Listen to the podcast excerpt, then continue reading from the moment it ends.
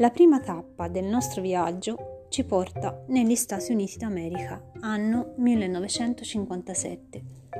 Nel 1957 lo psichiatra inglese Osmond conia il termine psichedelia per indicare le droghe allucinogene usate a scopo terapeutico.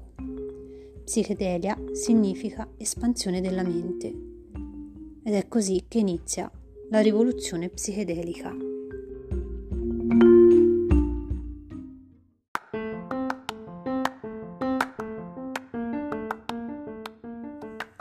Alcuni rispettabili professori della prestigiosa Università di Harvard avviano un progetto di ricerca su alcune sostanze psicotrope che, a detta loro, potranno essere utilizzate in campo psichiatrico. Decidono perciò di sottoporsi loro stessi ad alcuni esperimenti che prevedono l'assunzione di queste sostanze ancora sconosciute, sostanze che rapidamente li trasformeranno da materialisti convinti a uomini dalle pupille dilatate che non parlano d'altro se non d'amore, di estasi, di fusione con Dio. In breve tempo la voce si sparge nel campus e sempre più persone aderiscono al nuovo culto psichedelico che dilaga come un'epidemia. Ma di quale sostanza si trattava?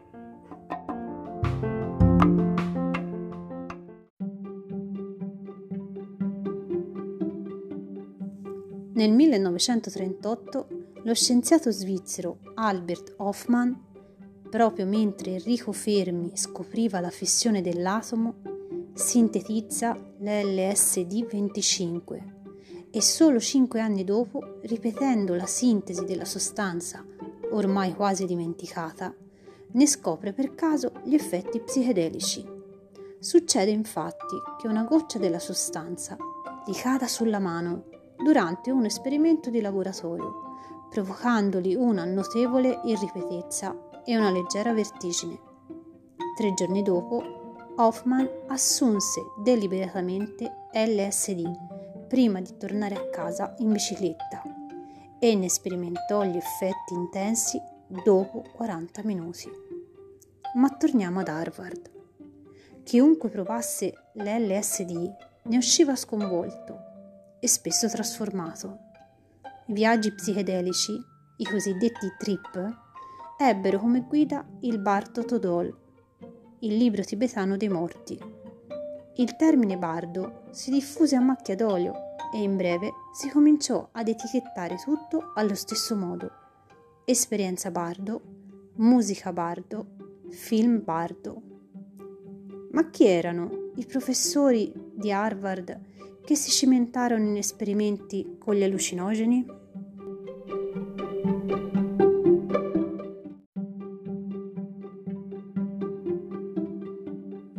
Uno di questi si chiamava Timothy Leary, docente di psicologia, che divenne il più importante studioso e divulgatore della psichedelia.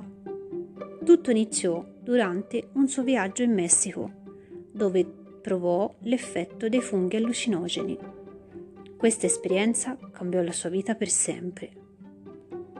Nel 1960, al suo ritorno da, ad Harvard, con i suoi colleghi inizia a condurre ricerche sugli effetti della psilocibina e successivamente sull'LSD, assieme ad alcuni studenti diplomati. Con la sua ricerca, il professor Leary si proponeva di individuare un modo per curare ed educare i criminali recidivi Molti fra i partecipanti alle ricerche di Leri riferirono di profonde esperienze mistiche e spirituali che, sostennero, cambiarono le loro vite in modo molto positivo.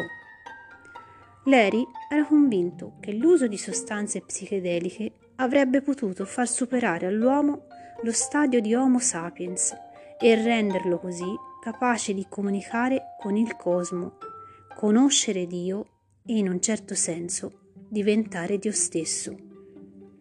Molti genitori degli studenti di Harvard ebbero da ridire, a ragion veduta direi, in merito alla distribuzione agli studenti degli allucinogeni.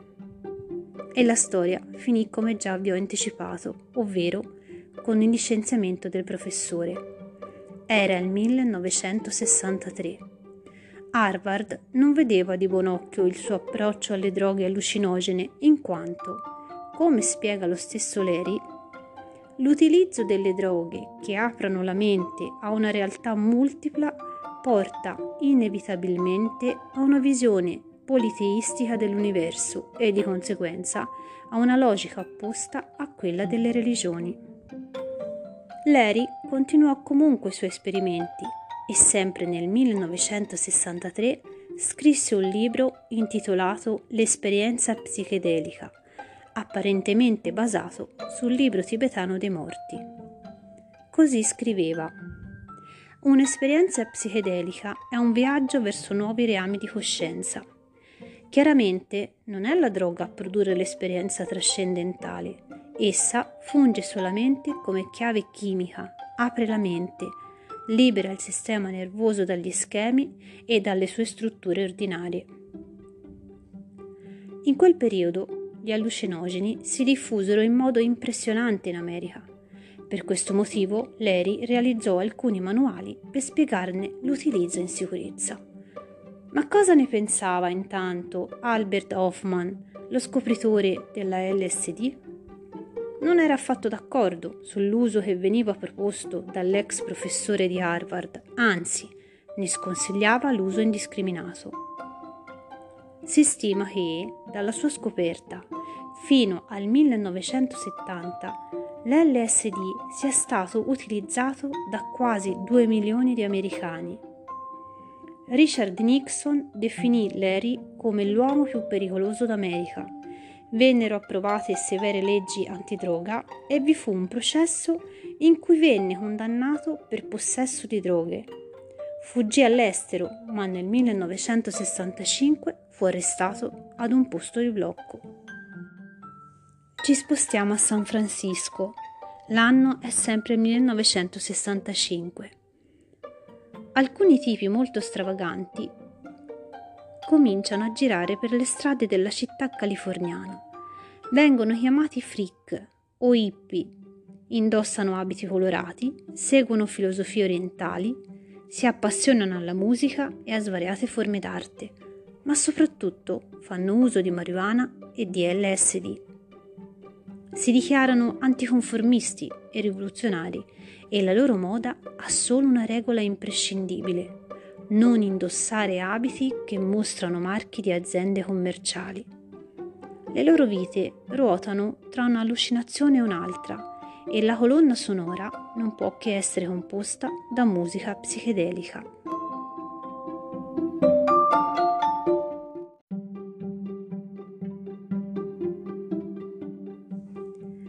Per musica psichedelica si intende l'insieme dei generi musicali influenzati dalla cultura psichedelica dell'epoca. I temi principali delle canzoni sono la liberazione dell'io e l'espansione della coscienza. San Francisco è considerata il luogo dove questo nuovo genere musicale ha avuto origine ed è qui che nel 1966 molte band fanno il loro debutto gli esperti musicali considerano il primo brano psichedelico Sections 43, composto da Country Joe McDonald e arrangiato insieme al resto della band, i Country Joe and Fish.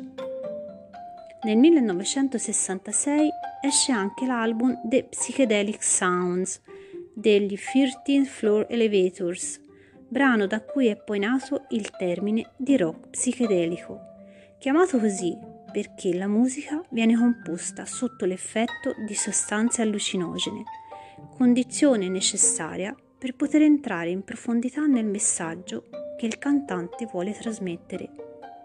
Affinché questa comunicazione sia però efficace, anche l'ascoltatore deve trovarsi nella stessa condizione di spirito manifesto e di apertura mentale. Ma come fare per far sì che una musica sia davvero psichedelica, ovvero capace di alterare le coscienze? I compositori, gli artisti, i cantanti utilizzano alcuni trucchetti. 1. Fare uso di suoni insoliti, mai utilizzati. 2. Fare uso esasperato di effetti sonori. 3. Inserire nel brano registrazioni riprodotte all'indietro oppure a velocità modificata, oppure ancora aggiungere voci e altro. 4. I testi sono spesso esoterici e descrivono sogni o allucinazioni come nel caso del classico Lucy in the Sky with Diamonds dei Beatles.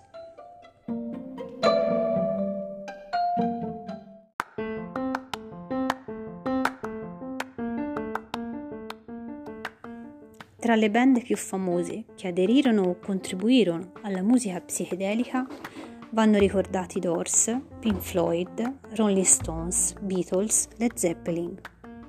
Anche in Italia arriva l'influenza della scena musicale di San Francisco e si cominciano a sperimentare le sonorità distorte.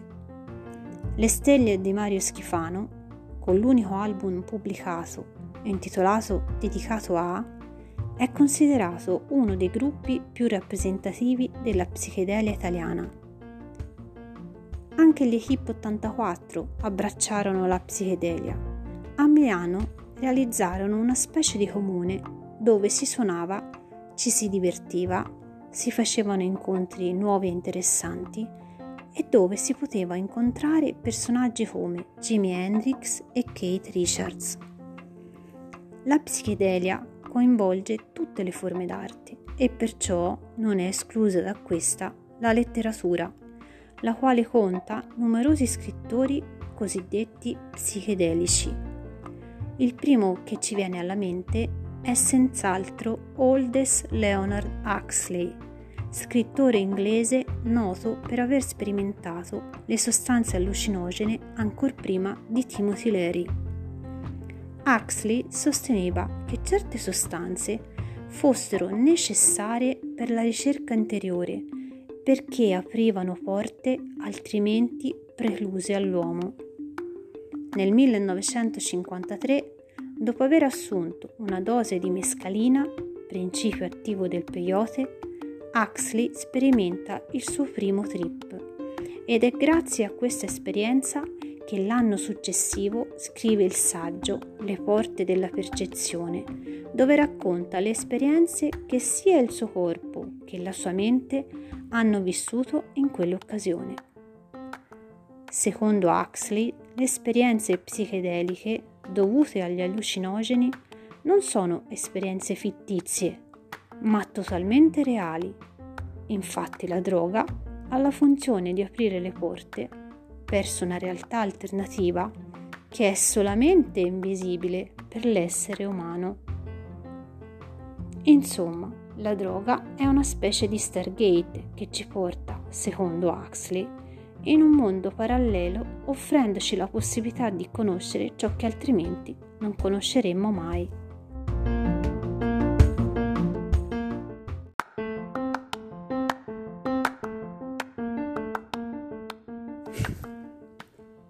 Perché allora mi domando, da sobri, non sbattiamo mai la testa contro uno Stargate?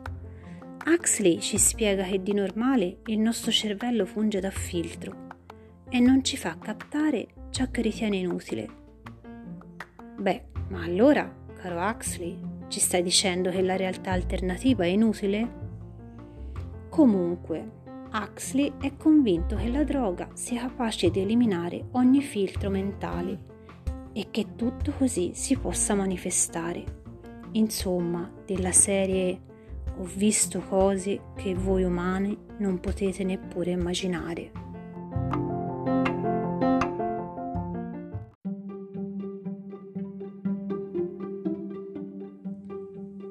E com'è che adesso butto là a caso una citazione ormai famosissima del film Blade Runner, diretto da Ridley Scott nel lontano 1982? Beh, perché non è proprio un caso, ecco. Non so se molti di voi sanno che il film in questione è stato ideato prendendo spunto da un romanzo di Philip Dick intitolato ma gli androidi sognano pecore elettriche? Ed eccoci quindi di nuovo di fronte a un altro scrittore cosiddetto psichedelico, e anche lui convinto che la realtà in cui l'uomo vive non sia reale e che soltanto in occasioni speciali ci è permesso entrare in contatto con la realtà vera. Eppure Dick, pur essendo un assiduo consumatore di sostanze psicotrope, fece uso dell'LSD soltanto una volta. Tanto gli bastò per non provarci più, dato che ne uscì letteralmente sconvolto. Durante quell'esperienza sparì completamente dalla realtà, a detta sua. Una realtà finta, per essere catapultato in una realtà vera, una realtà però spaventosa, di cui aveva più volte parlato nei suoi romanzi e in particolare si trovò a che fare con Palmer Eldritch. Eldritch è il personaggio del suo romanzo Le tre stimmate di Palmer Eldritch, uno dei capolavori della letteratura fantascientifica. Palmer è un imprenditore che in un lontano futuro crea una sostanza allucinogena che non dà assuefazione e che permette all'uomo di vivere esperienze alternative e interessanti.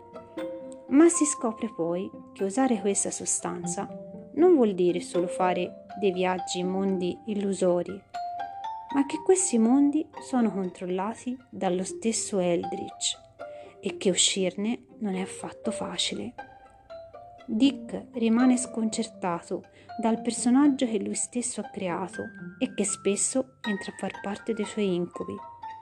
Per tale motivo non è difficile credere che durante il suo trip si sia manifestato proprio Palmer come incarnazione della sua paura, paura di un mondo che non è quello che sembra, un mondo che controlla le menti delle persone attraverso le droghe e che non permette mai di arrivare a scoprire la verità vera. Dick, durante il suo trip, sudò copiosamente i suoi amici freak raccontano che non riusciva a smettere di pronunciare queste parole. Libera me, Domine. Quando si risvegliò, disse ai suoi compagni, ragazzi miei, sono stato all'inferno e ci ho messo duemila anni a uscirne strisciando.